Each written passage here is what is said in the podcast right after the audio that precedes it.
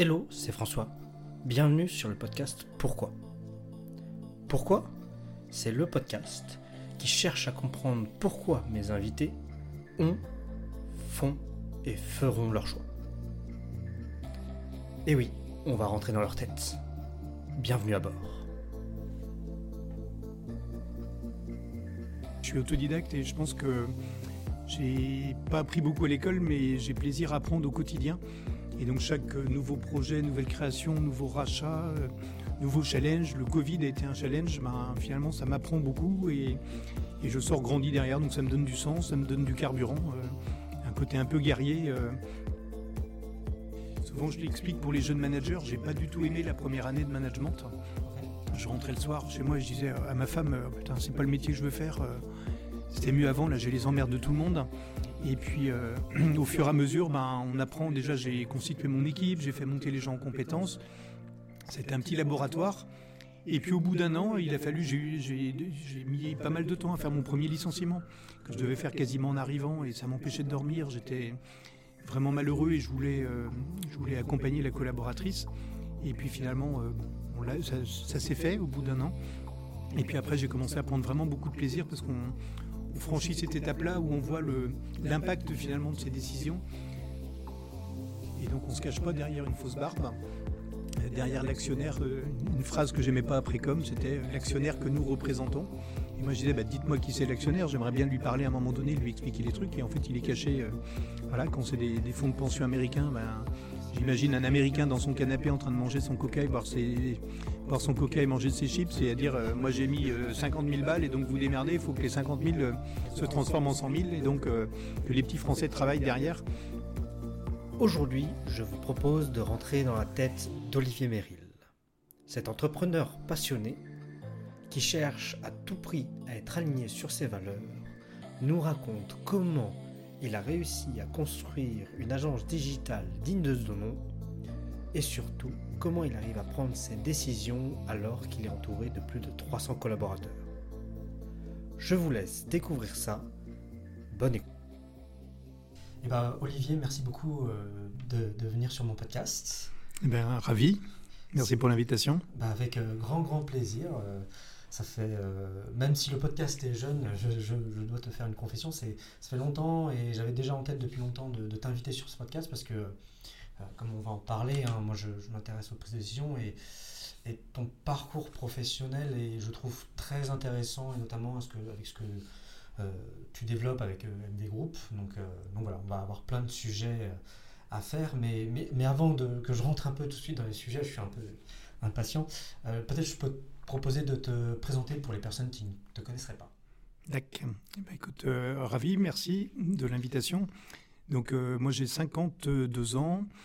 Euh, je suis originaire de Rennes hein, et donc j'ai fait en gros 20 ans dans le groupe Ouest France à la régie publicitaire. Je suis autodidacte, démarré comme stagiaire et j'ai évolué jusqu'à un poste de directeur général de la filiale Internet. Et on va dire qu'à l'approche de la crise de la quarantaine, l'envie d'entreprendre, l'envie de plus subir les, dysfonctionnements pour moi des grands groupes. Euh, voilà, m'a poussé à me lancer et donc à racheter une agence qui s'appelait Mediaveil, à l'époque une petite agence de 10 personnes en web marketing, et puis euh, bah, qui a évolué et, on a créé des nouvelles filiales, on a racheté d'autres filiales et voilà, le groupe s'appelle aujourd'hui euh, MV Group. Et donc on a 13 filiales qui accompagnent les PME, les ETI françaises pour développer en gros leur business et donc on accompagne sur toutes les étapes du parcours client. On est présent sur toute la France, dans 11 villes en France. Et on est aujourd'hui 450 collaborateurs. Et, une question que j'aime bien poser euh, à, mes, invités, c'est euh, qu'est-ce que toi tu fais dans ta vie professionnelle? Comment tu définis en fait? Qu'est-ce que je fais? Euh, je dirais que je, j'essaye de tracer le chemin pour tous ceux qui me suivent.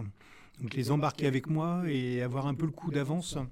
À chaque fois, donner, le, donner l'envie, euh, débroussailler un peu le chemin.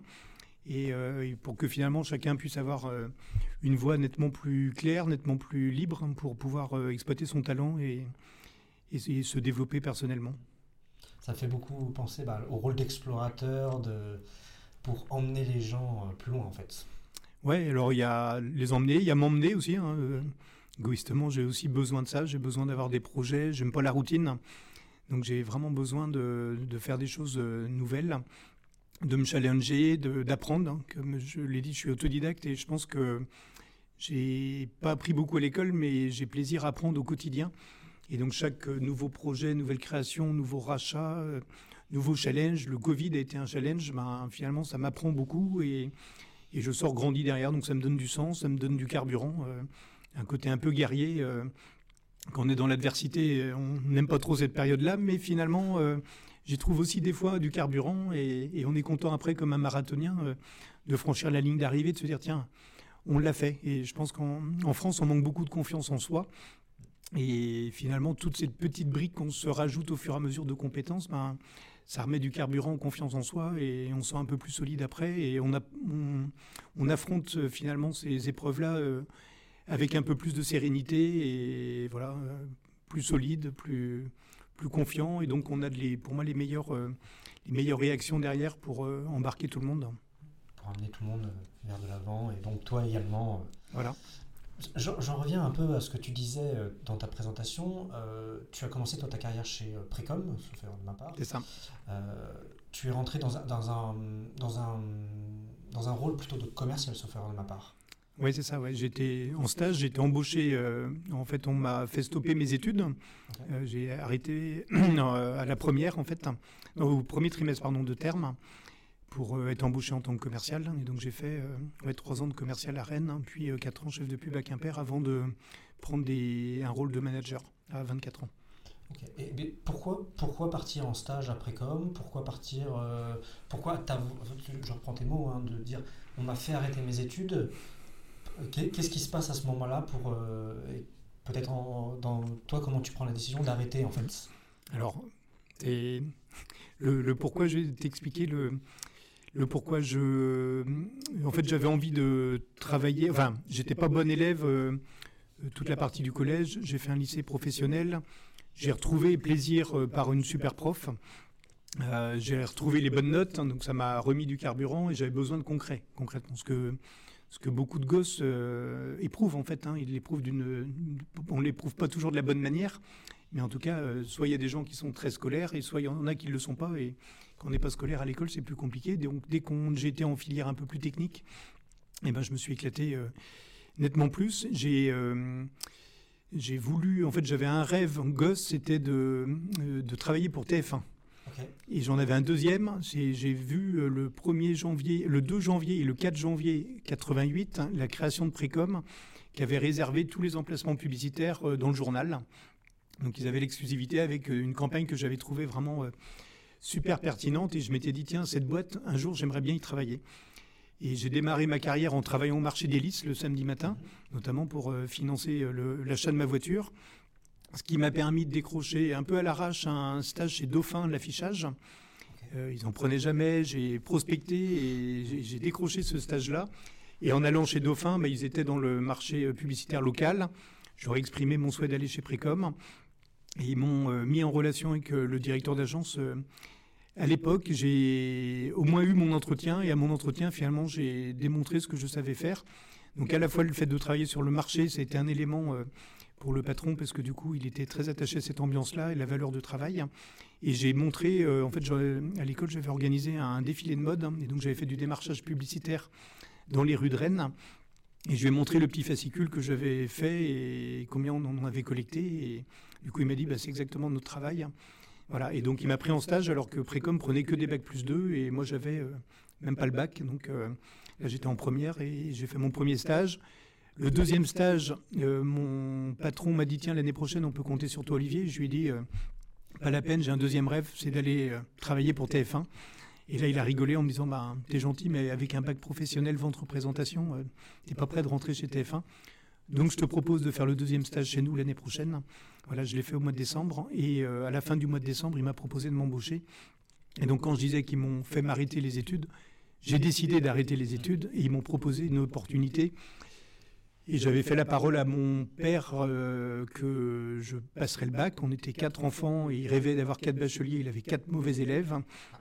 Et je suis assez respectueux de ma parole. Et donc, quand je lui ai parlé de la proposition d'embauche, il, il m'a dit écoute, je vois bien que tu t'éclates à bloc. À l'époque, en 89, il y a plein de gens qui ont le bac mais qui sont au chômage. Toi, si tu peux avoir le boulot, et au pire, tu n'auras pas le bac, bah, au moins tu auras du boulot. Et par contre, si tu peux passer le bac, euh, voilà, je t'en serais reconnaissant. Donc, euh, j'ai passé le bac en candidat libre. Je travaillais tous les soirs avec le DRH de Précom, euh, Pierre-Yves Le Nôtre. Et voilà, de, décembre à, à juin, on a potassé tous les soirs. Je recevais les cours. J'étais au lycée de la Salle. J'avais un deal particulier avec l'école, puisque l'école m'adressait tous les cours le soir ou toutes les semaines. Et donc, je faisais mes révisions après ma journée dans les bureaux de Précom avec le DRH. Voilà, j'ai eu mon bac en en candidat libre avec mention et ça m'a permis d'offrir le, champagne à tout le siège de, de Précom. C'est une, superbe histoire et, ça montre déjà, et je pense qu'on y reviendra après avec euh, la carrière professionnelle qu'il a suivie, ça démontre quand même une certaine volonté, euh, euh, une force de caractère pour faire avancer les choses. Parce que comme tu, nous l'expliquais, voilà, tu as été chercher un premier stage, puis un deuxième stage, avec une vraie volonté d'avancer. D'où vient un peu cette euh, volonté d'avancer de ton côté? Je ne sais pas. Euh, je pense qu'on est quatre. Euh, les, les, quatre frères sont à peu près pareils, chacun avec des aspirations différentes.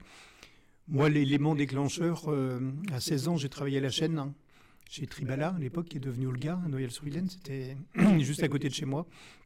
Et je me suis retrouvé à, passer des plateaux de yaourt à des gens qui, travaillaient à la chaîne ou à être tout seul euh, sur un bout de chaîne à mettre des, yaourts dans des cartons face à une horloge et voir la, pénibilité du job et tout seul euh, face à l'horloge qu'on voit bouger euh, minute après minute. Et là, j'ai pris, ça m'a aidé à prendre conscience et à me dire, soit tu continues à faire le couillon à l'école et en gros, bah, tu feras ça toute ta vie, ou soit tu prends ton destin entre les mains et tu essayes de faire un job un peu différent. Voilà, et, comme pour tous les vaccins, il y a besoin de rappel. Ben, j'ai fait ça trois fois, trois étés d'affilée. Et c'était vraiment mon rappel à me dire, euh, tu voilà, faut que tu, tu ailles charbonner. Et ça m'a forgé, je pense, euh, ce, trait de caractère. Et, et après, ben, une fois qu'on l'a, il y a peut-être le tempérament breton, il y a peut-être euh, plein d'autres choses que je que j'ignore, mais effectivement, je suis attaché à, j'ai de la volonté et quand je veux atteindre un but, je me donne les moyens. Et je reproche assez souvent aux gens de ne pas mettre les moyens qui correspondent à leurs ambitions. Et je leur dis souvent, soit tu augmentes tes moyens pour atteindre tes ambitions, soit tu baisses tes ambitions, mais l'équation opposée ne pourra pas fonctionner, et donc tu seras malheureux. Euh, voilà, pour être aligné avec soi-même. C'est un élément qui m'inspire beaucoup, l'alignement avec euh, moi-même entre ce que je pense, ce que je dis et ce que je fais. Euh, ça m'aide à être très bien dans ma peau. D'accord. Et, du coup, on poursuit un peu sur la, ligne professionnelle. comme, donc chez Précom, tu as une belle carrière, plus de 20 ans, à peu près 20 ans de boîte, je mhm. crois, et pour finir quand même euh, directeur euh, de Précom, et notamment, je crois que tu as été fondateur d'une partie de, de, Précom, la partie multimédia. Oui, directeur général de Précom Multimédia, oui. Et, c'est... Moi, je il y a une vraie évolution pour passer alors, de stagiaire à directeur. Comment tu vois l'évolution, toi, d'un point de vue euh, notamment décisionnel? Parce qu'au début, quand on est stagiaire, bah, on te dit souvent quoi faire, tu prends des petites décisions, mais pas très impactantes. Pour finir directeur général, euh, où il faut prendre des décisions pour des centaines de personnes. Comment tu approches cette, euh, cette avancée, cette évolution dans la prise de décision? Bon, C'est un cheminement qui se fait au, fil des, au fil des nouvelles missions. de stagiaire, je passe à commercial, à Rennes. Voilà, je monte en compétence, je suis plus autonome. Ensuite, on me propose euh, de devenir chef de pub à Quimper, où là, je crée un portefeuille. Donc, euh, pareil, je prends des décisions euh, dans mon périmètre à moi.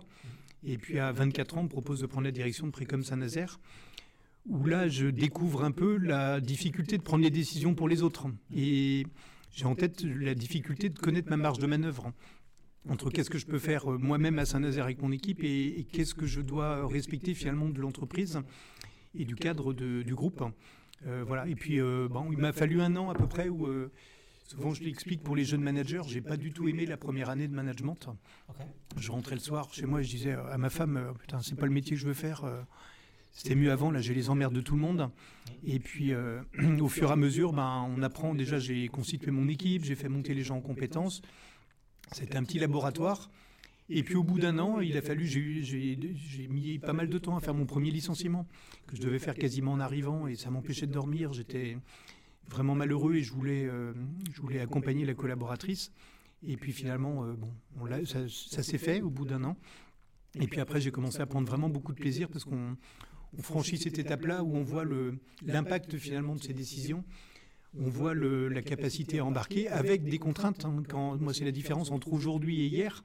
C'est que j'ai les contraintes d'un groupe. Aujourd'hui, j'ai plus les contraintes d'un groupe. J'ai mes contraintes à moi, mes contraintes financières, mais je peux aller au bout de, moi. Euh, alors sinon, bah, on est contraint par le, comment, le DG, on est contraint par le DAF, on est contraint par le DRH. Et finalement, c'est pas totalement. Euh, on n'est qu'un relais et on va euh, éventuellement adapter un peu le message du groupe à son équipe opérationnelle pour, le, pour être en phase. J'avais du mal à. Je pouvais pas retranscrire un message sur lequel j'étais pas du tout en phase. Et je pense qu'à un moment donné, je serais parti. J'étais en phase avec l'entreprise. Mais du coup, je, j'ai biaisé un petit peu, euh, je pense, au quotidien pour m'offrir un peu de liberté et de la liberté que j'ai pu m'offrir par les performances aussi que j'avais. C'est-à-dire que je pense que c'est une équation. Si on est bon dans une boîte, quel que soit son poste, il n'y a pas beaucoup de patrons qui vont emmerder quelqu'un qui est bon, quelqu'un qui est dans la perf. Si l'état d'esprit est bon, si l'envie d'avancer est, là, globalement, j'ai n'ai pas été confronté, moi, à des, des managers qui, qui m'ont freiné. Euh, des nouveaux managers où il faut redémarrer à zéro, ça, ça peut arriver. Par contre, après, dès qu'on est dans la perf, euh, on se gagne quand même cette autonomie-là. J'ai du caractère. Donc je savais aussi me faire respecter finalement ou d'être en opposition des fois avec des décisions pour être en phase avec moi. Et comme ça se traduisait par les performances, bah, finalement, j'avais gagné cette autonomie. Donc, déjà, je, voulais revenir sur un, point que tu as dit, c'est euh, le management, pendant un an, tu n'as pas du tout aimé. C'est, mm. D'abord, j'apprécie ça parce que moi-même étant dans ces aspects de management et relativement nouveau, euh, je me rends compte que c'est aussi compliqué. Voilà, j'apprends ce métier.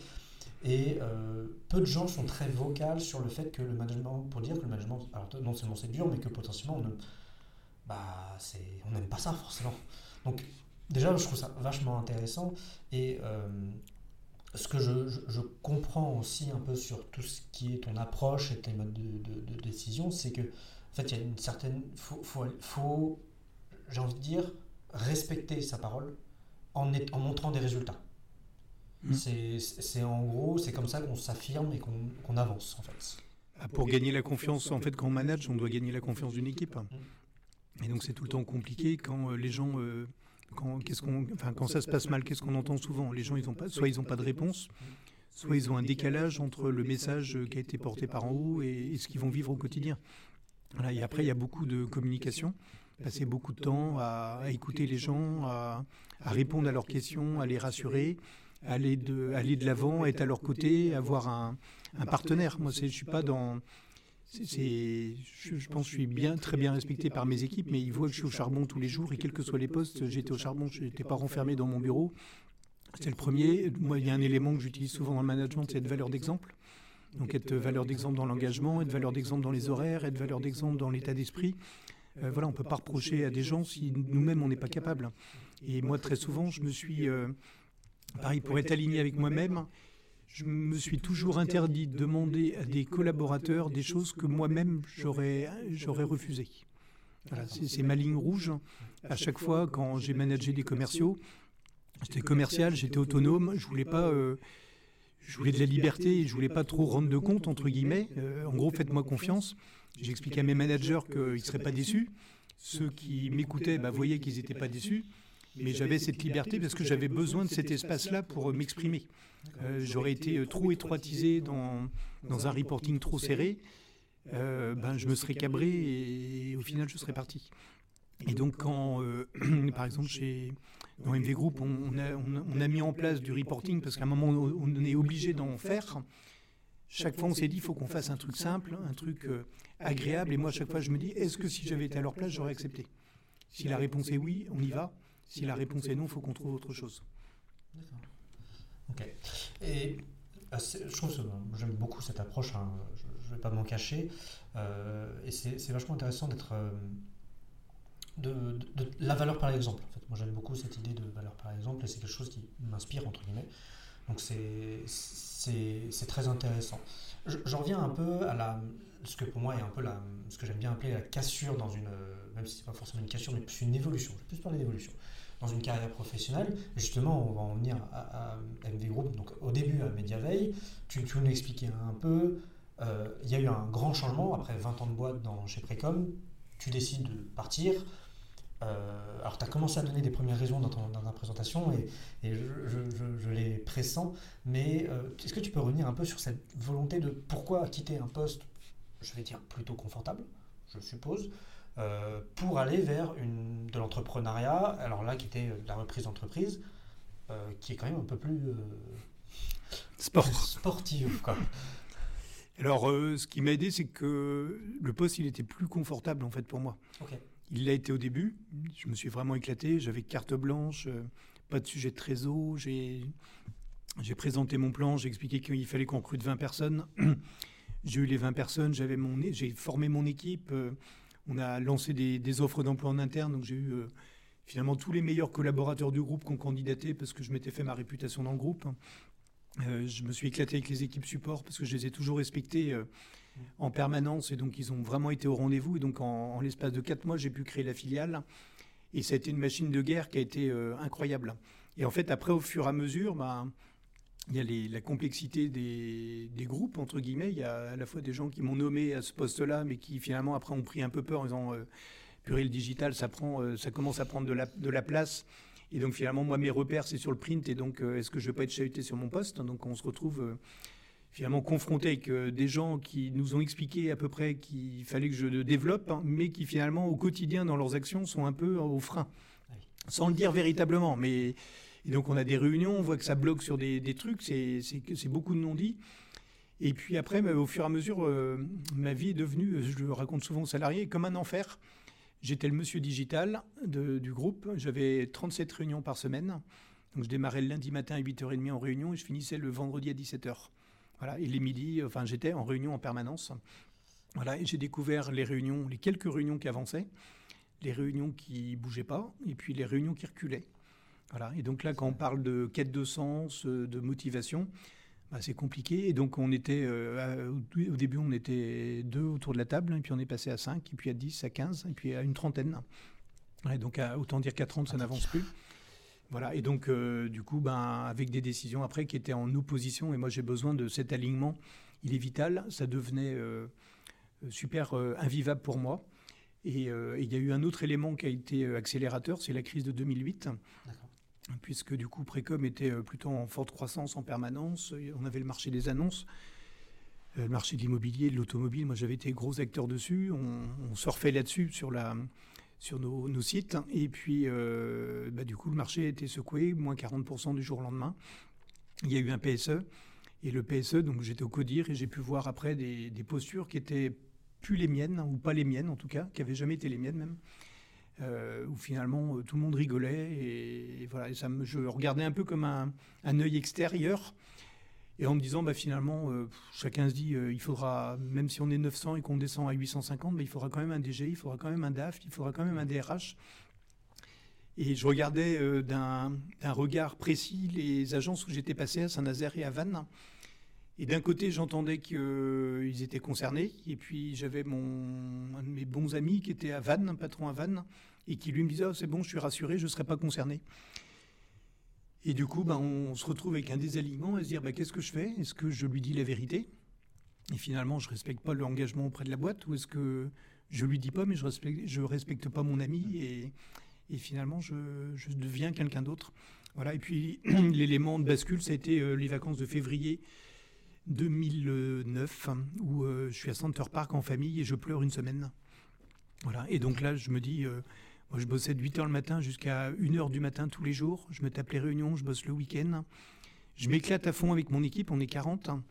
Mais je m'éclate plus finalement avec euh, tout ce, bruit autour de, trucs qui avancent pas, qui des postures, beaucoup de, gens qui, évoquent des choses mais qui pensent l'inverse. Euh, voilà, et finalement c'est de la politique, hein. c'est la politique de grands groupes, la politique, euh, la vraie politique.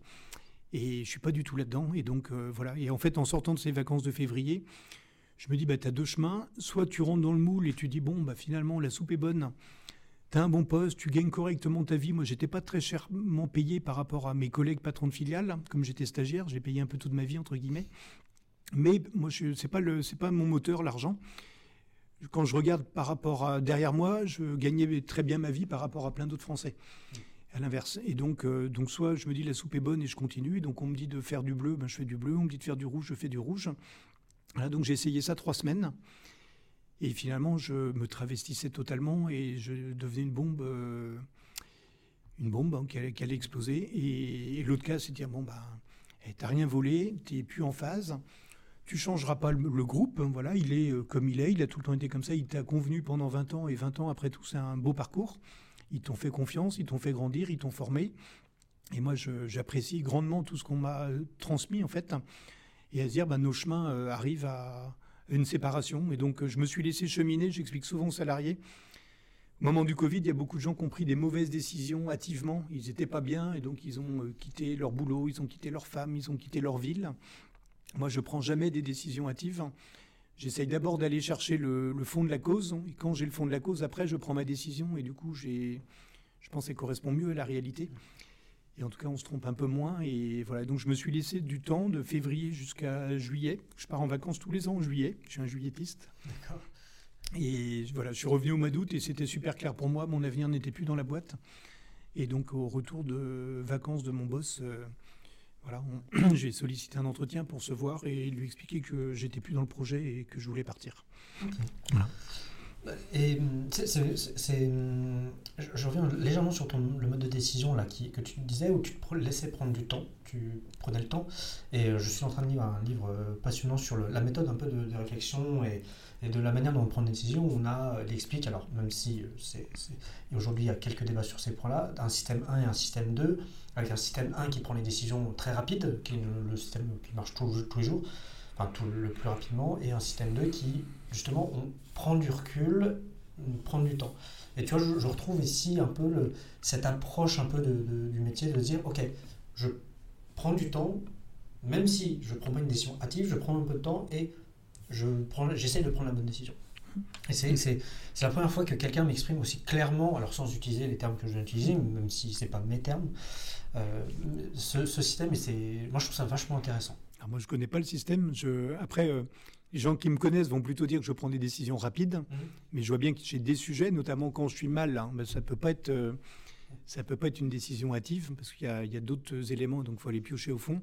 Et quand il y a des sujets sur lesquels j'ai pas la réponse, si j'ai la réponse immédiate, moi, ce que, là où je suis pas à l'aise du tout, je suis très à l'aise dans la vie sur plein de sujets. Là où je suis pas à l'aise, c'est quand je suis dans le brouillard et donc dans le brouillard, il y avait quelques sujets. Je suis pas du tout voiture, par exemple. Et donc le fait de choisir une voiture, ça me met du brouillard. Ça, ça fait rire tout le monde. Donc c'est mon DG de Humans qui choisit ma caisse. Euh, là, c'était une assistante qui, je lui ai demandé ce qu'il y avait disponible et j'ai choisi la voiture comme ça. Mais euh, il y en a qui vont trouver beaucoup de plaisir là-dedans. Moi, ça va. Alors, je ne pas dire que ça va me créer du stress, mais ça me met du brouillard. Et du coup, je voilà, j'ai besoin d'y voir clair. Et donc, euh, quand j'y vois pas totalement clair sur un sujet, il y a quelques sujets stratégiques sur le groupe où euh, je vais me donner du temps volontairement parce que je sais qu'il n'y a pas besoin de prendre une décision rapide hein, de toute manière. Et à l'inverse, s'il faut prendre une décision rapide, je saurai la prendre et j'assumerai même si c'est pas la bonne décision parce que ce sera mieux que de ne pas prendre de, décision du tout. J'ai lu un article hier ou euh, un bouquin que je commence à, lire où euh, globalement on se rend compte que la non-décision coûte beaucoup plus cher qu'une décision, quelle qu'elle soit. Et moi, je donne souvent l'image même d'un paquebot, de se dire qu'un bateau, euh, c'est quand il est en mouvement qu'on peut commencer à l'orienter. S'il n'est pas en mouvement, s'il est à l'arrêt, malheureusement, on pourra euh, tirer à droite, tirer à gauche, il ne se, passera, il se passera rien. Et donc, euh, voilà, donc moi, je veux d'abord qu'on soit en mouvement. Et après, ben, c'est plus facile d'aller changer de cap, hein, éventuellement. On s'est fixé un cap et on doit réorienter, ben, on le réoriente. Et du coup, voilà, on sera en mouvement, on aura gagné du temps. Si on est à l'arrêt et qu'on réfléchit trop longtemps à se dire, bon, ben, dans quelle direction on va aller, je pense qu'on est dans un monde qui va vite, et donc là, on sera, sera à l'arrêt. Donc je, la, grande, très grande majorité de mes décisions, elles sont euh, plutôt rapides, mais pareil, j'ai un processus qui fait que je coche assez vite les cases. Et donc, ce qui peut donner l'image à des gens que finalement, j'ai n'ai pas pris le temps de, de me poser. Euh, moi, je, je, vois assez vite toutes les zones de risque, le risque de prendre la décision, le risque de ne pas prendre la décision.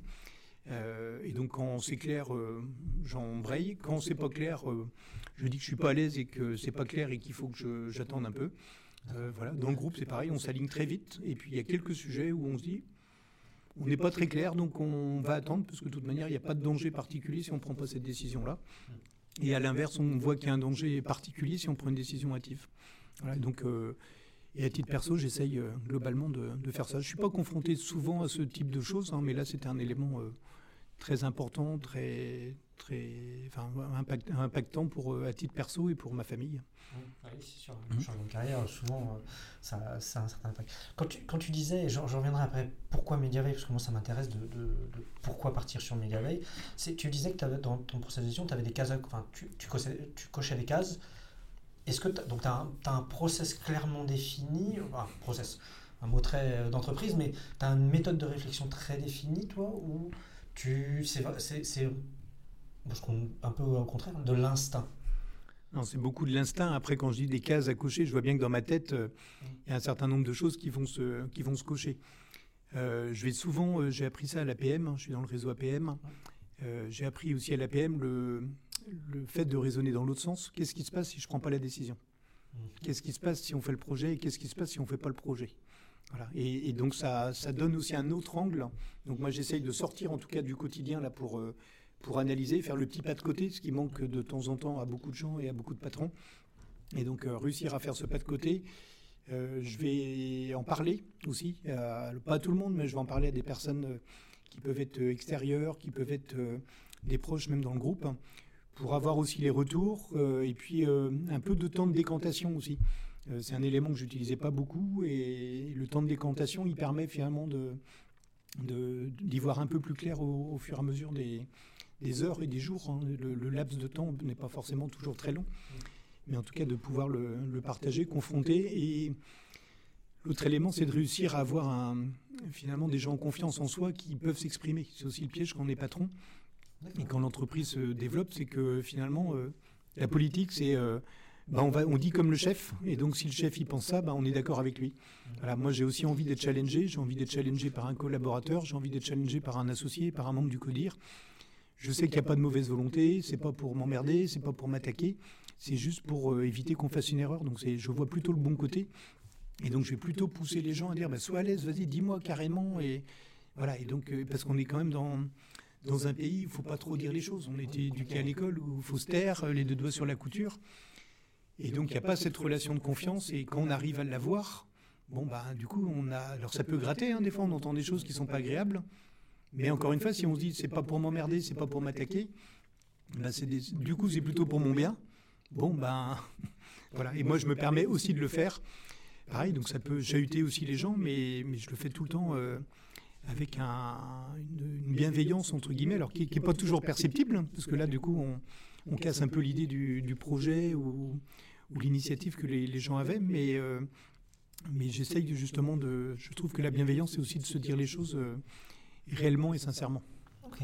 Et ça, me fait penser à un, article que tu as euh, écrit il y a très récemment sur LinkedIn, avec notamment les, ce que tu appelais les 4% qui, euh, je, l'ai lu ce matin parce que du coup je, je, revenais un peu sur les différents articles que tu publiais. Euh, y a, et, ça me fait. Je, retrouve qu'on retrouve bien ton discours et ta, volonté dans euh, justement cet article où dire voilà, bah, en fait pour 96% des chances, et je pense que tu l'expliqueras beaucoup mieux que moi, 96% des gens, bah, c'est des très bonnes relations, justement où tu peux avoir cette relation un peu de confiance et sûrement ces échanges. Et puis il y en a 4% où bah, ils Ils sont pas là pour, pour euh, je veux dire, faire du bien, même si c'est euh, un peu exagéré, mais qui, sont, et qui, qui veulent vraiment, on, vaut mieux les ignorer presque. Alors pour moi, il vaut mieux les chasser même. je vais même un peu plus loin. C'est alors d'abord ça te permet de, de, te rendre compte que les, articles c'est moi qui les écris, c'est pas ChatGPT ou, ou quelqu'un d'autre, parce que du coup les, je suis attaché à ça et j'aime bien écrire. euh, moi, les, les 4%, en fait, pendant longtemps, je me suis trompé. J'ai écrit dans le billet. J'avais des sujets qui méritaient. Je prends la parole tous les trimestres euh, devant les collaborateurs. Ça s'appelle le pitch du boss. Et des fois, été focus pendant un quart d'heure à finalement mettre un scud qui visait 4% des gens. Ces gens-là, ça leur glisse dessus, ça va rien changer. Et, les autres, eux, ça va leur les percuter, ils vont se prendre un coup de poignard dans le ventre et finalement, ça diffusait pas du, bien. Nous, d'abord, on essaye de ne pas les recruter, premier élément. Donc on essaye de développer notre marque employeur, avoir plein de candidatures, comme ça s'il y a un doute, il n'y a pas de doute. Et du coup, on ne les, on les prend pas. Mais ils sont peut-être pas à hauteur de 4%, mais, mais il y en a quelques-uns. Il y en a qui ne le sont pas et qui peuvent le devenir aussi. Le cas au moment du Covid, euh, il y en a un qui est devenu complotiste. ça fait partie des, de, de, la vie, mais derrière, c'est de le gérer. Et je trouve que dans beaucoup d'entreprises, il y a de la faiblesse managériale, de la faiblesse à pas prendre les décisions, et donc on laisse un peu pourrir les, les situations on dit trop rien, on dit bon bah il est comme ça, c'est pas facile. Et puis finalement ça va gangréner un peu tout le monde. Et ces gens-là, ils prennent plus la parole, ils ronchonnent plus dans la cafétéria, et finalement on n'entend pas le bon collaborateur qui fait son boulot, qui est engagé, qui sert bien son client, et celui-là, et dans beaucoup de boîtes, c'est celui qui va brailler, qui va un peu être augmenté, et celui qui dit rien, qui ne sera pas augmenté. Et donc moi, il y a, je pense, 4-5 ans au moins, en lisant ces, ces, bouquins sur les entreprises libérées, là, ça m'a vraiment ouvert les, yeux et à me dire, euh, il ne faut pas se tromper de combat. Et donc, il y a 96% de gens qui sont bien. Et quand on analyse un peu le pays, on fait des lois parce qu'il y a 4% de gens qui trichent. On fait des lois, enfin, on met des pointeuses dans les usines parce qu'il y a 4% de tricheurs. Voilà, tout est orienté vraiment comme ça. Aujourd'hui, il y a le phénomène des no-shows dans les restos. Donc, il y a 10% des gens qui font des no-shows. Donc, du coup, les 90 autres, ben, ils ont leur carte bleue à mettre. Et donc, on crée des contraintes aux autres et je ne trouve pas ça juste. Et donc moi, je préfère pourrir la vie finalement des, quatre, m'en séparer, leur expliquer que moi, je suis aligné entre ce que j'ai dit, ce que je fais, j'ai pas de problème. Et donc s'il y a un écart, euh, ben, si, eux ont changé, ils ont le droit de changer, mais il y a plein d'autres boîtes à côté, donc ils peuvent euh, aussi aller dans les autres boîtes pour laisser les 96 autres pourcents, ça leur convient bien, ben, continuer à bien dérouler. Donc euh, voilà, c'est d'être aligné avec soi-même. Ouais, c'est ta ligne euh, directrice, directrice et, et, ça, je trouve ça euh, admirable. Je peux être que d'accord. Je reviens encore un peu dans l'histoire. Je reprends un peu l'histoire. Pourquoi Mediaveil euh, parce que je suppose que tu as, tu, donc tu as arrêté Précom, on revient à Précom, tu, tu prends la décision d'arrêter. Tu disais dans, dans la présentation que tu avais une envie d'entreprendre entreprendre, il y a deux. Si je caractérise euh, vraiment fortement, il y a deux manières d'entreprendre qui sont soit créer la boîte euh, avec Nilo et partir sur quelque chose, ou alors reprendre une, entreprise qui est pour moi malheureusement pas assez considérée comme de l'entrepreneuriat, parce que c'est vraiment un, gros boulot et des fois, euh, voilà. Comment toi tu as un peu navigué dans cet univers et tu t'es dit, ok, bah, je vais reprendre une boîte, peut-être si tu, si tu l'as décidé, et bah, reprendre en plus Mediaveil, donc euh, une entreprise, euh, une agence euh, sur le, web marketing Alors, mon, pardon, mon cheminement, il, il démarre à Vannes, où à Vannes, j'étais installé, j'avais une maison qui était sympa, j'avais un poste qui était nickel, et j'étais amoureux de la ville. Et à me dire, et d'ailleurs, quand on m'avait proposé le poste à l'époque, j'avais dit, tiens, c'est marrant, vous me proposez un peu une voie sans issue. J'étais un peu provoque. Il dit, pourquoi, Olivier Je dis, bah, parce que si vous analysez, tous les patrons de Vannes ont quitté l'entreprise parce qu'ils ont décidé de rester à Vannes. Et donc, moi, parce que la qualité de vie est super agréable. Et vraiment, il n'y en a pas un qui est resté de tous ceux qui sont passés euh, euh, pendant des années. Euh, et, du coup, j'avais commencé à regarder le côté entrepreneuriat. Et là, j'avais fait mon premier cheminement. Et donc, moi, j'ai démarré à l'âge de 19 ans à investir en immobilier. Et investir assez fortement. Donc euh, dans toutes, mes, toutes les villes où je suis passé, j'ai acheté des apparts, j'ai acheté des immeubles, j'ai construit des maisons. Et du coup, j'avais des emprunts, tout simplement. Et mon cheminement, c'était de dire, bah, si tu veux créer, c'est très bien, mais combien tu vas gagner pour rembourser ta dette eh ben, tu ne le sauras pas. Et peut-être que tu gagneras jamais assez, parce que tu ne sais pas combien, euh, on ne sait pas du tout l'avenir. Alors qu'à l'inverse, sur une reprise d'entreprise, bah, finalement, j'ai investi en immobilier. Donc moi, j'ai vendu une maison que j'avais construite dans le Morbihan, à Tex, qui m'a servi d'apport. Euh, après. Et, mais en tout cas, je me suis dit, ben, tiens, j'aurai des échéances à un moment donné avec des biens qui m'appartiendront, donc j'aurai de l'apport.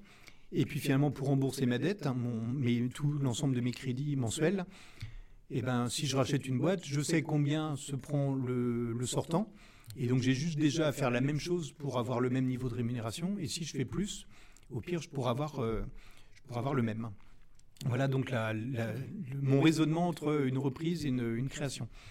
Et puis après, bah, c'est euh, moi toute ma vie est faite que de rencontres.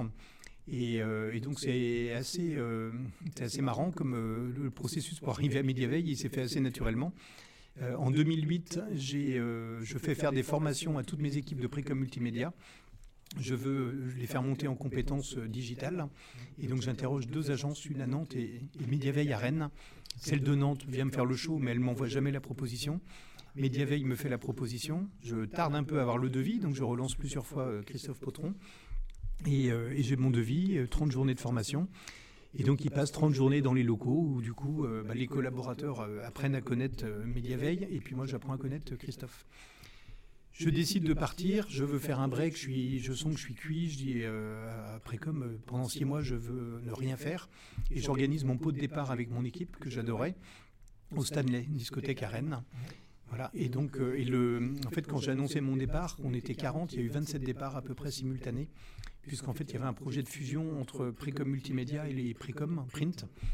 Et donc, j'avais dit, euh, si vous faites ça, vous allez au tapis, puisque les gens qui ont découvert le digital, ils n'ont plus envie de revendre du print. Voilà. Et puis, quand on est dans un groupe, ben, on n'a pas, toujours le dernier mot. Donc, et puis, comme je partais, moi, je vous donne juste mon avis, c'est vous qui voyez. Et le premier collaborateur qui a quitté Multimédia a candidaté chez Mediaveil, parce qu'il cherchait un commercial, donc il s'appelle Johan Delahaye. Et Johan Delay, il est aujourd'hui directeur général de Humans. Et, en fait, je me retrouve au Stanley et je dis à Johan, euh, je demande à Johan, tiens, qu'est-ce que, comment ça se passe euh, depuis que tu es chez Mediaveil Il m'explique, bah, c'est super, là on vend du conseil, ça n'a rien à voir avec de la régie publicitaire. C'est plus, plus riche, on répond, on, s'adapte beaucoup mieux euh, aux besoins du client. Et, on a un éventail de solutions qui est, juste dingue. Voilà, il me dit, et toi Je lui dis, bah, moi je cherche une boîte à reprendre. Dans l'idéal, sur Internet, le marketing, la com, le digital. Euh, dans l'idéal, sur Rennes, comme j'ai ma maison euh, qui est à Rennes, je suis originaire de Rennes. Mais quand on reprend une boîte, euh, ça peut être, on peut se retrouver à 100 ou 200 km. Voilà, et, globalement, par rapport au budget que, que j'ai, entre 7 et 15 personnes. il me regarde assez naturellement et il me dit En fait, tu cherches Mediaveil. Je dis bah, Écoute, j'ai bien Mediaveil dans les radars, parce qu'il avait fallu relancer pas mal Christophe pour avoir mon devis. Mais je ne pense pas qu'il soit vendeur. Et, l'alignement des planètes, donc Christophe a aussi la quarantaine. Et euh, il me dit, ben, détrompe-toi, je pense qu'il est vendeur parce qu'il vient d'être papa. Et il fait la navette, il vit avec une Espagnole, il fait la navette entre Rennes et Madrid tous les week-ends. Voilà, donc on a fait la fête le vendredi. J'ai appelé Christophe le lundi. On s'est mis d'accord au bout d'une semaine, sur le, en gros, sur le prix. Et, euh, quatre semaines après, je venais me présenter à l'équipe et 15 jours après, je faisais mon chèque. Ah donc j'ai racheté Mediaveil en six semaines. Voilà. Donc j'ai pas eu mon break. Je l'ai payé un petit peu après parce que j'étais un peu cramé et là j'ai découvert un nouveau stress. La décision ultime où là on décide de tout, on peut se cacher, on peut plus se cacher derrière une direction générale, on, ne se cache pas derrière un actionnaire, on est l'actionnaire, on est face à l'équipe. Euh, voilà, et puis je pense le fait de couper le cordon avec Précom, euh, découvrir le stress de la trésorerie, euh, tout ça fait que j'ai démarré le, premier, le, enfin, le 2 janvier et au mois de mars j'étais cramé. Et il a fallu que j'aille me ressourcer au Maroc une semaine. Petite semaine, hein, parce que c'est pas beaucoup. Euh, non. Même si euh, c'est déjà une bonne étape. Euh. Et hum, c'est. Je continue un peu sur l'histoire et on passe d'un groupe, je vais, je vais, me faire un bon volontairement, on passe d'un groupe, enfin d'une entreprise dont 15 personnes, tu m'as dit, euh, à l'époque. Euh, Mediaveil Oui, 10. 10, 10, personnes, ce qui est une agence euh, d'une bonne taille quand même de manière générale. parce qu'aujourd'hui, alors notamment aujourd'hui, on est beaucoup sur des indépendants, des boîtes de 2-3 personnes, 5, voilà. Mais donc 10 personnes, aujourd'hui vous êtes 450. Ça. Alors il y a beaucoup plus de métiers, je, mm. ça je, m'en doute. Qu'est-ce qui, toi, t'a amené à vouloir développer un groupe en fait? Et pas se dire, bon, bah, j'ai mon agence, j'ai 10 personnes, on fait nos petits clients, puis voilà, on, en reste là. Parce qu'il y a quand même une sacrée marge, quoi. Alors on fait nos petits clients, toi tu, le dis déjà dans tes, dans tes propos. Moi j'entends de la routine hein, derrière ça. Et les métiers du digital, euh, c'est des métiers en évolution en permanence. Et donc on, a, on est confronté à, à plein de choses. Il faut de plus en plus de techno, de plus en plus d'intelligence artificielle de plus en plus d'expertise. Et, euh, globalement, bah, si on reste petit, globalement, bah, on ne peut pas se payer tout ça. Donc on est des petits artisans et on bricole. On n'a pas accès à des interfaces, on n'a pas la visite de Google, on n'a pas la visite de Facebook, on n'a pas la visite d'UpSpot, on n'a pas la visite des, gros acteurs américains, européens. et puis on n'arrive pas à garder nos collabs. C'est-à-dire qu'un collab, si on lui dit, bah, tiens, j'ai un projet d'entreprise, tu vas voir, on va être bien, on est 10. Et puis, bah, toute ta vie, tu auras les mêmes petits clients qu'on va accompagner. Et, voilà. et ces petits clients, bah, ils vont partir parce que leur niveau d'exigence va, va monter d'un cran. Et on pourra plus y répondre. Et les collaborateurs vont partir parce qu'ils vont dire bah, c'est sympa, mais moi, ça fait 5 euh, ans que je gère tout le temps les mêmes dossiers et j'aimerais bien être confronté à autre chose. Et du coup, une, agence qui n'évolue pas, il n'y a pas de perspective d'évolution pour le collaborateur. Il n'y a pas de a pas de changement, il n'y a pas de, nouveaux métiers. Et, du coup, ben, ça devient pour moi euh, vite, euh, vite désagréable, entre guillemets. Et, moi, je me, finalement, quand on est euh, entrepreneur, le, tu l'as souligné tout à l'heure, mais l'intérêt, c'est d'avoir une entreprise qui est alignée sur. enfin, en tout cas, moi, le, le luxe que je veux m'offrir, c'est que l'entreprise soit alignée sur mes valeurs et sur moi, sur ma caractéristique. Et donc, si j'étais quand j'ai démarré à faire de l'IMO, ben, j'ai fait un appartement et puis après j'en ai fait un deuxième, un troisième, un quatrième et donc je me connais. Je sais que euh, une fois que j'ai trouvé la clé, je, déroule. Et quand j'ai euh, racheté Mediaveil, j'ai monté une holding qui s'appelait euh, MV Group, hein, qui était holding dormante. Et mon avocat d'ailleurs m'avait dit à l'époque eh, vous embêtez pas sur le nom, Monsieur Meryl, une holding, de toute manière, elle sera jamais connue. c'est en coulisses, donc on s'en fout du nom. Donc j'ai fait la contraction entre le MV de Mediaveil, groupe sans E, et puis je me suis dit, tiens, ça va faire le boulot. Et puis, euh, mais je voulais ce montage-là qui était plus coûteux au départ, parce que je savais qu'une fois que j'allais démarrer, j'avais dit, je sais qu'après, je me connais, j'ai besoin de projets, c'est mon carburant, c'est ça qui me fait avancer. Et donc, je ne ferai pas qu'une entreprise, il m'en faudra euh, plusieurs. Voilà. Après, je suis pas un chien fou, j'ai avancé euh, naturellement, et en gros, jusqu'en 2015, on a développé fortement Mediaveil, donc on est, on est 35. Euh, et, en gros, euh, de 2014 à début 2015, je suis nulle part, je fais pas de podcast, je suis pas sur LinkedIn, enfin où je prends pas la parole, je réponds pas aux journalistes, je suis focus sur mes clients et mes collabs. Et en, courant 2014, j'ai un besoin de sortir de l'entreprise. Euh, je sais pas comment l'exprimer, mais j'avais l'impression d'étouffer, de voir un regard extérieur. Et comme je fais pas tout à moitié, ben du coup, je m'engage à fond. Donc je m'engage, je lance la French Tech Arena. Euh, je rentre dans le réseau Entreprendre, je deviens euh, mentor euh, à Yahoo. Je, lance, je, rentre dans le, Logoden pour le financement des, PME et finalement je crée Logoden Digital. Voilà, j'ai des idées, j'ai envie de les mettre en œuvre. Hein. c'est, c'est un luxe. la chance que j'ai dans la vie, c'est d'avoir de l'énergie. Et donc j'ai ce carburant-là qui me fait avancer. Et je rentre à l'APM, réseau de chefs d'entreprise. Et puis le, le janvier 2015, le premier thème, c'est la stratégie d'entreprise.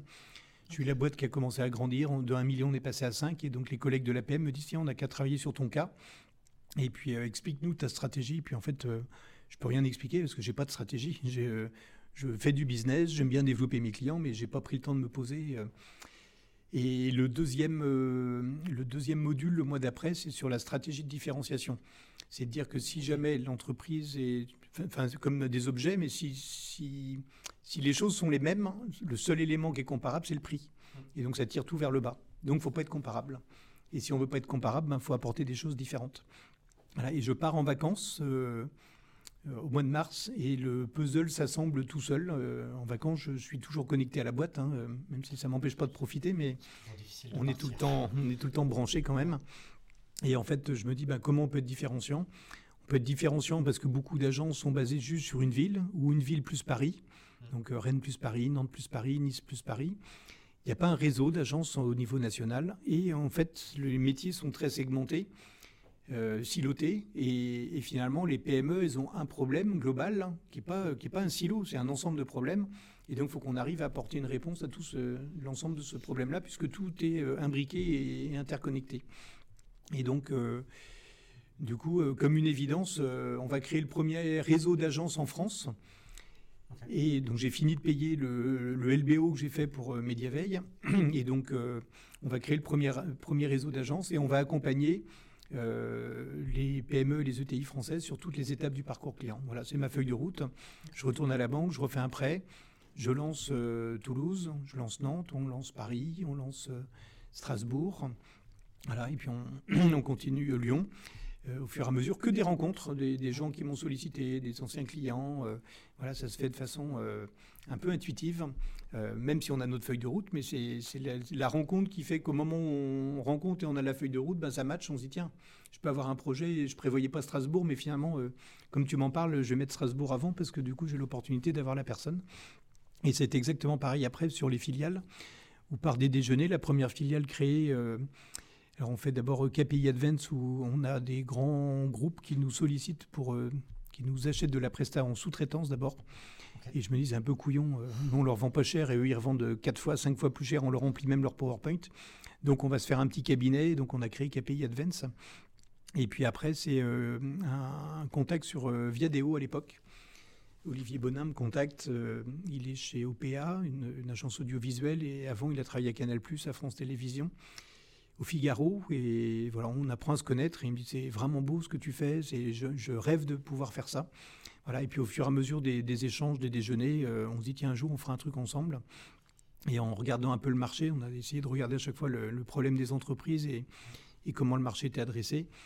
Et on s'est rendu compte que les, agences médias, c'était des, grosses machines, Avas, Publicis, qui travaillent un peu comme avant, qui sont otages finalement de leur euh, fonctionnement ancien et qui auront du mal à se digitaliser. Et puis, euh, bah, nous, il y a tout un pan du, marché qui n'est pas du tout adressé. Et quand on prend nos CV et finalement nos parcours, bah, on voit que la presse magazine, l'affichage, la radio, euh, la presse quotidienne, la télé, le digital, bah, tout ça, c'est des éléments qu'on maîtrise.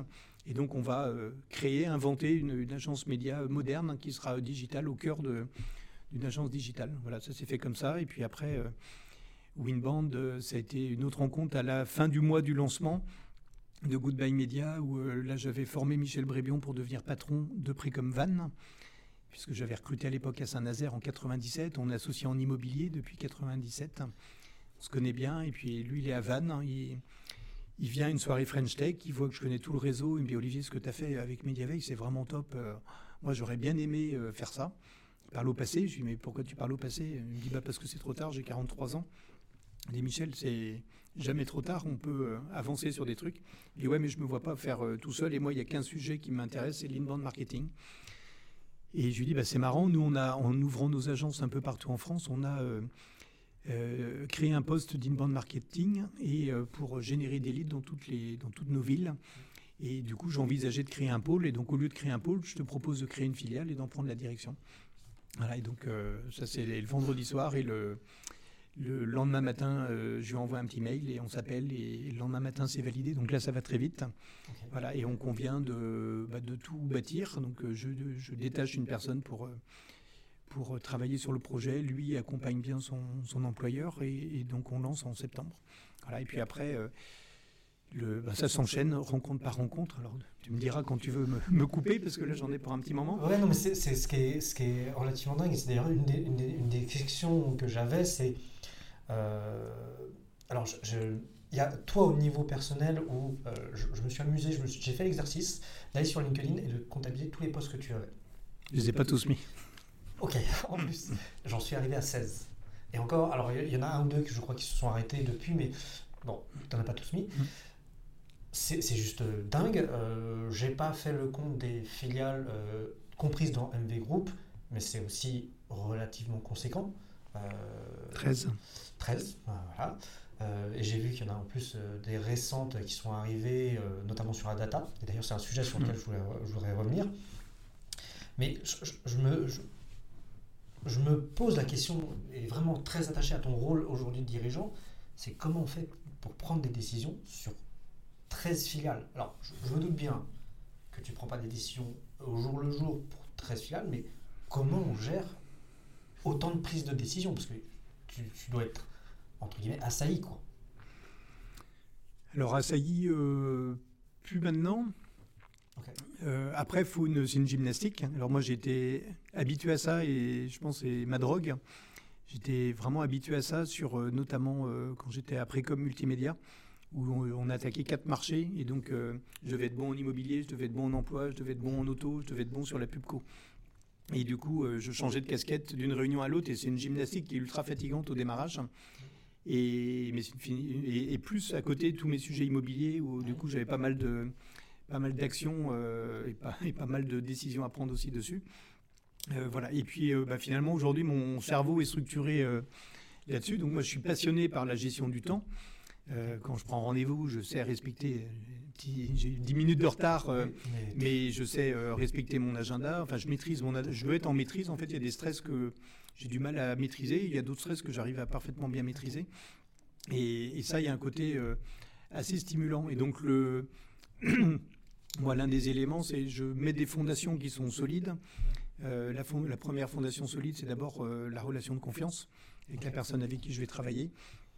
On va passer du temps à bien se connaître et à bien définir finalement le cadre. Alors, c'est pas formalisé, mais c'est vraiment par les échanges réguliers et donc ça peut être un peu la difficulté au début pour quelqu'un qui connaît pas le groupe, qui arrive dedans, de se dire tiens comment ça fonctionne.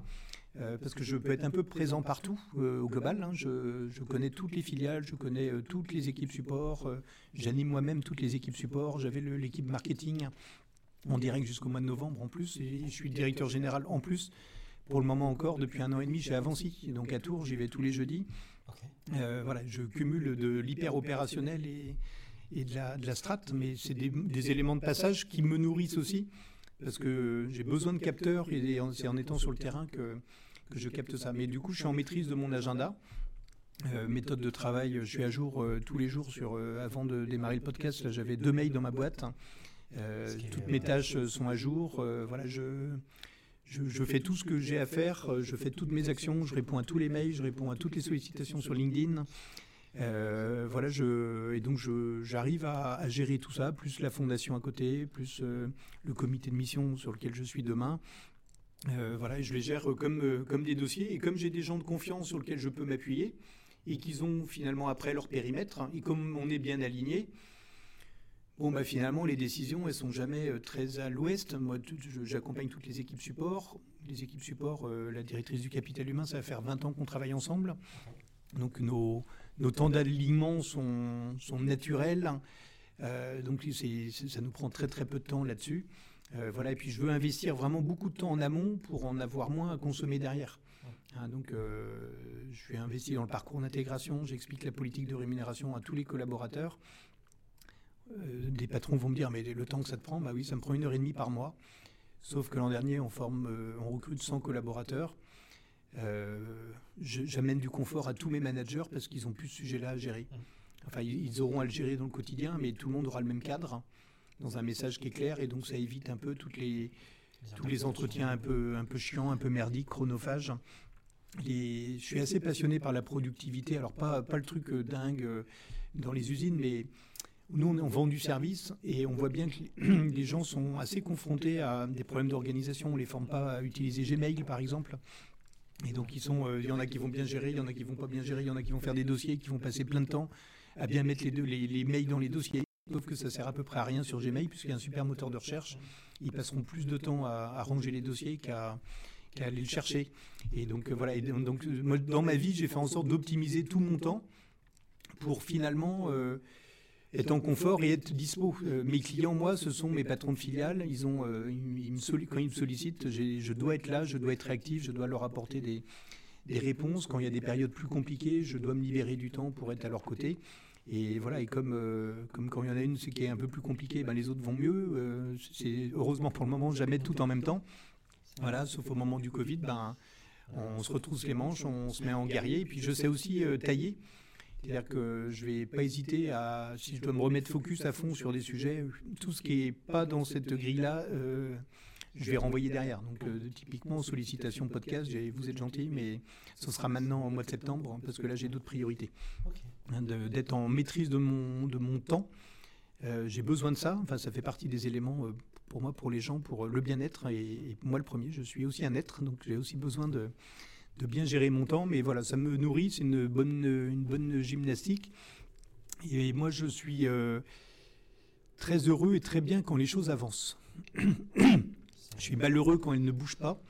Et donc, cette situation-là me crée euh, là de. Je vois bien que je suis pas agréable et, et je vois qu'on a de la, des parpaings collés au, attachés aux pieds et ça me va pas. Mais, mais quand on est dans le, dans le bon mouvement, même si c'est pas totalement ce qu'on visait, on est dans ce mouvement-là. C'est une, question de timing, de temporalité. Je sais que tout le monde ne peut pas aller aussi vite que moi, j'ai pas de problème là-dessus. Euh. Voilà, c'est faire avancer le paquebot comme tu. Exactement. On, redirige. Tout à fait.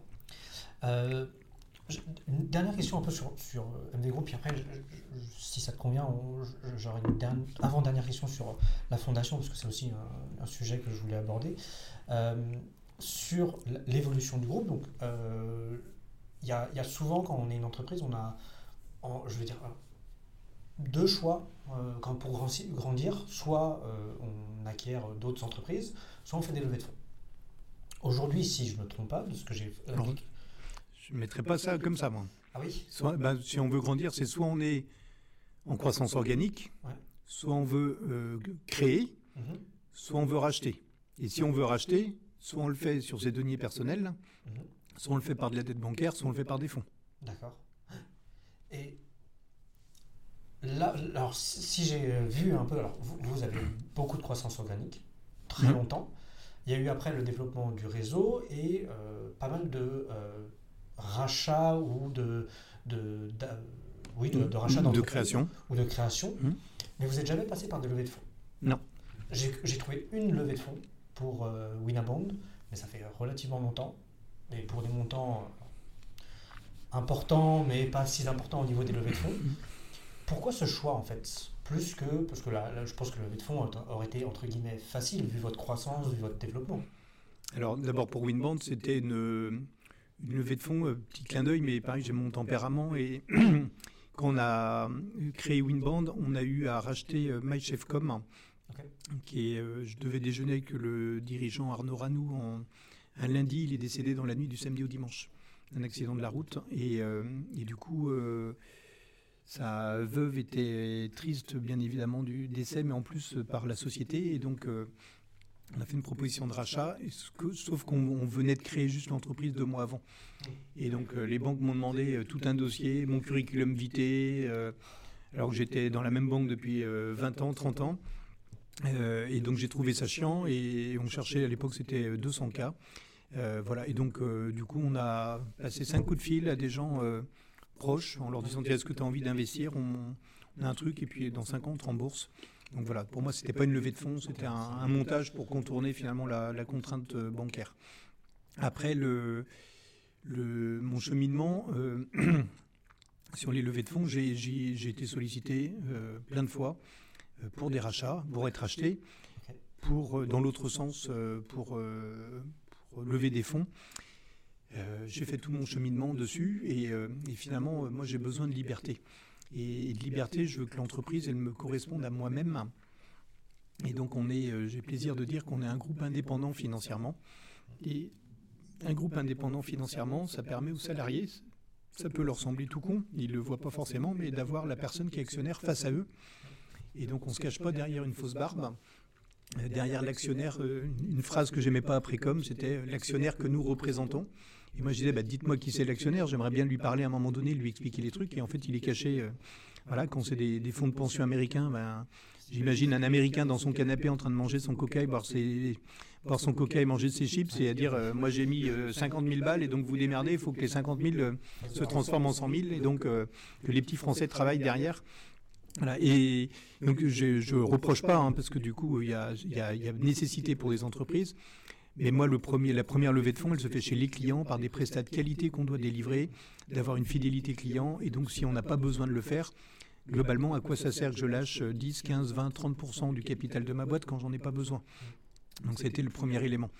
Euh, et deuxième élément, c'est euh, une fois que, j'ai ça, ben, concrètement, je dois rendre des comptes. Donc, on est euh, dans un schéma quand même entre associés qui est assez cool. Et donc euh, bah là, c'est déjà un peu moins cool, parce qu'il y a plus de formalisme à avoir. Donc je vais passer un peu plus de temps à remplir des PowerPoint, donc globalement à peu près tout ce que j'ai détesté après com, pour expliquer, me justifier dans mon travail, expliquer où on en est dans les résultats, rendre des comptes, euh, même si on nous explique que tout va être super, euh, tout va être super, mais il y aura quand même un minimum de reporting. On en a du reporting, hein, mais... Et moi, mes boards, c'est un dîner qu'on fait tous les trimestres, c'est à la bonne franquette, j'ai mis quelques sujets, c'est noté sur mon téléphone voilà, d'être hyper pragmatique, hyper euh, opérationnel. Et quand on a besoin de se poser sur un sujet, on sait se poser, mais pas être contraint là-dessus. Et puis après, l'autre élément, c'est euh, on perd de l'indépendance. Et donc, euh, du coup, bah, il y a des sujets qu'on peut plus faire. Hein. typiquement, il y a sept ans, j'ai créé l'école digitale de la nouvelle chance école d'inclusion pour former 20 personnes au chômage en situation de handicap ou non diplômées. Un projet qui me tient à cœur, mais qui me rapporte zéro. Et donc typiquement, si j'ai un fonds, le fonds dit bah, c'est une, une, belle idée, Monsieur Merrill, mais elle est louable, mais vous allez la laisser à quelqu'un d'autre, parce que moi j'aimerais autant que vous soyez focus sur votre business. Voilà. Donc je ne fais plus totalement ce que je veux et moi je peux avancer sur des projets de développement à condition d'avoir du sens, à condition de prendre du plaisir, à condition de faire aussi des choses qui ont de l'impact sur, euh, sur la vie telle que je le vois, sur le monde tel que je l'imagine. Et donc euh, voilà, et donc d'aller jusqu'au bout. donc c'est c'est la limite de mon exercice, c'est que mon développement ne peut se faire que par rapport à notre capacité financière, sans se mettre en danger. Et, euh, du coup, j'ai envie d'avoir cette liberté-là. Donc, du coup, bah, les projets de croissance externe, euh, bah, ils se font euh, dans le cadre d'un rachat d'une entreprise normale, entre guillemets, qui n'a pas un fonds. Et donc, euh, je fais pas des valos de, dingue, je fais des valos qui me semblent plus justes, que je vais pouvoir payer, que je vais pouvoir honorer. Et, je cherche des gens qui veulent vivre un peu la même histoire que celle qu'on est en train de construire. Et si c'est une valo financière, bah, on n'est pas dans le même projet humain, on n'est pas dans le même projet sociétal, et donc c'est un projet financier qui est totalement respectable, mais qui ne correspond pas à celui que j'ai envie d'avoir. Donc, euh, donc voilà, c'est très clair dans ma tête. Bah, c'est très clair aussi dans les paroles, donc c'est tout à fait euh, intéressant. Euh, c'est marrant parce que j'ai fait d'autres podcasts et, les approches sont souvent pas les mêmes. Voilà. Je, finirai par cette dernière question parce qu'on en est déjà à plus, plus d'une heure de podcast, donc, mais je pense que je te réinviterai. bah, ce serait avec plaisir parce que j'ai encore plein de sujets. Mais bon, il faut bien un moment mettre, mettre se diriger vers la fin. Euh, je, par exemple, j'aurais bien reparlé de, euh, de, la toute dernière boîte qui vient d'être créée, la We Feel Good, euh, qui est aussi un sujet, alors là sur RH, mais que je pense qui est vachement connexe avec, avec, avec, votre métier, mais je vais plutôt orienter vers la fondation. La fondation, alors j'ai pas, pas retrouvé, et ça je c'est ma faute. J'ai pas trouvé la, date de création, si, elle est récente ou pas, mais j'en ai entendu pas mal parler, notamment avec ton voyage euh, au dernier temps au Cameroun. Voilà.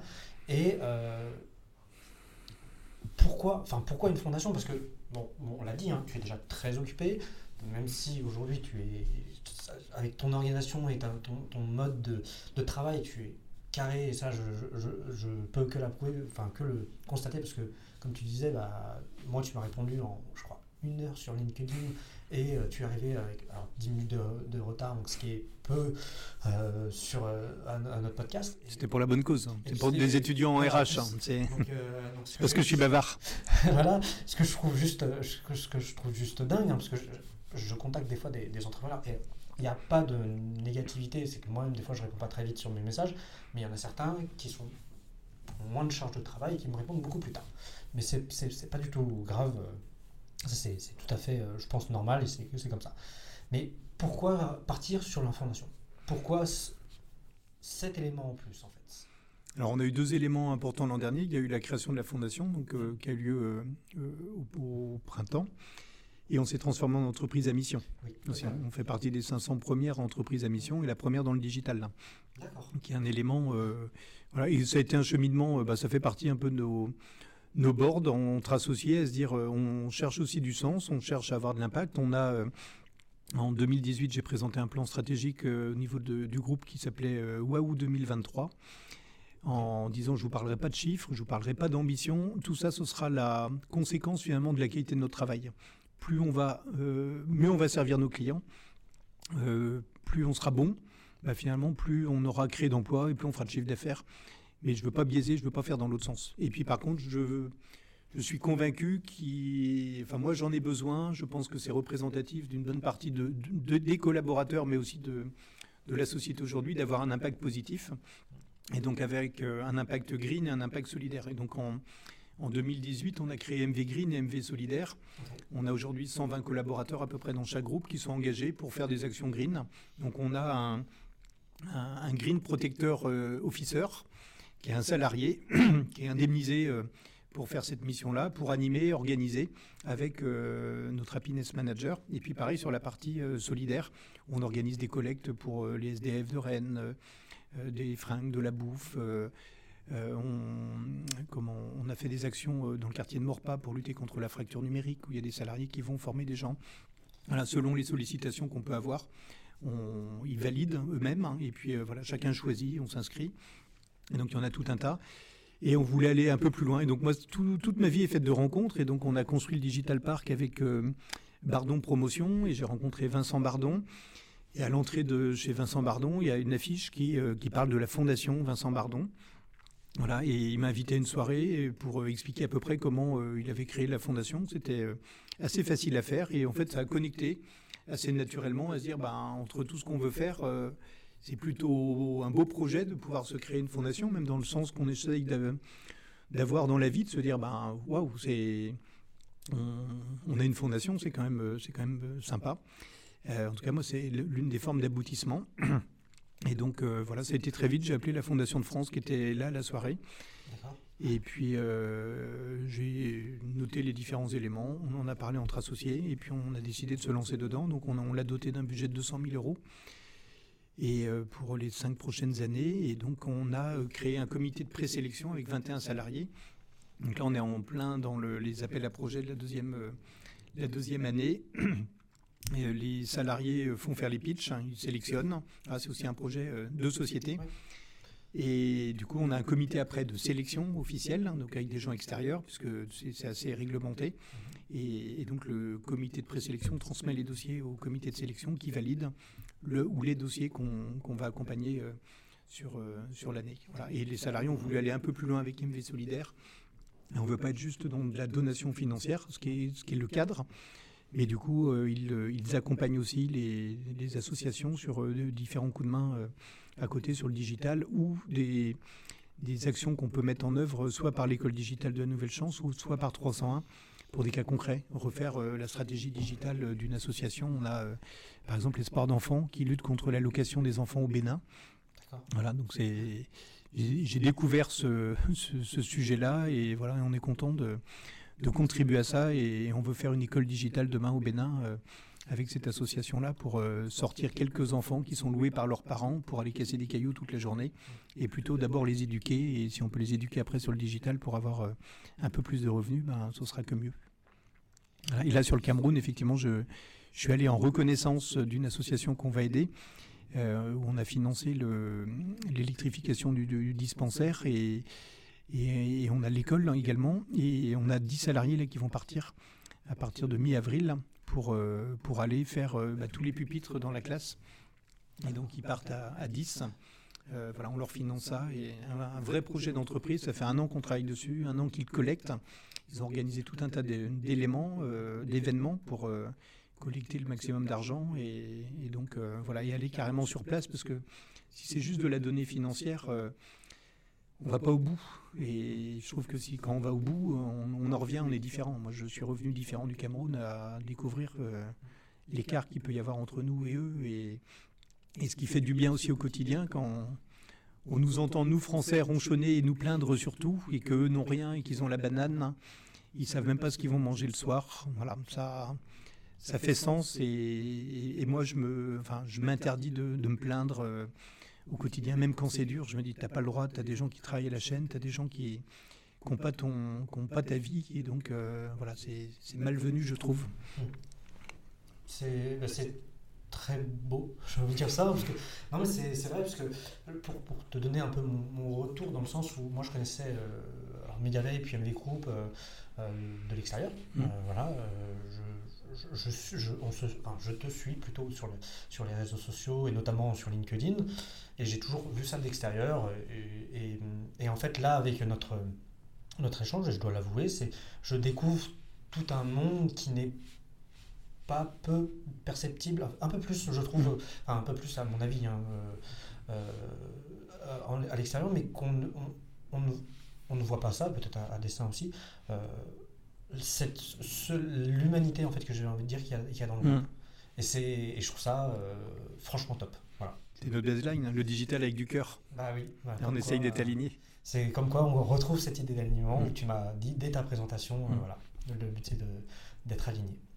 En tout cas, bah, je, te propose qu'on s'arrête ici, même si je te dis j'aurai encore plein de sujets.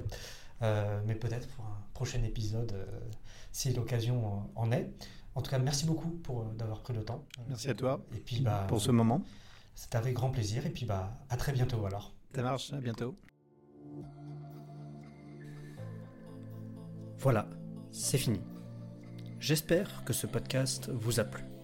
Moi, j'ai adoré. J'espère qu'il vous aura permis de comprendre un peu comment mon invité réfléchit, comment il aborde les situations. Si vous avez aimé ce podcast, je vous invite à vous abonner, à liker et à surtout, surtout, le partager si vous pouvez. Merci beaucoup et à dans deux semaines.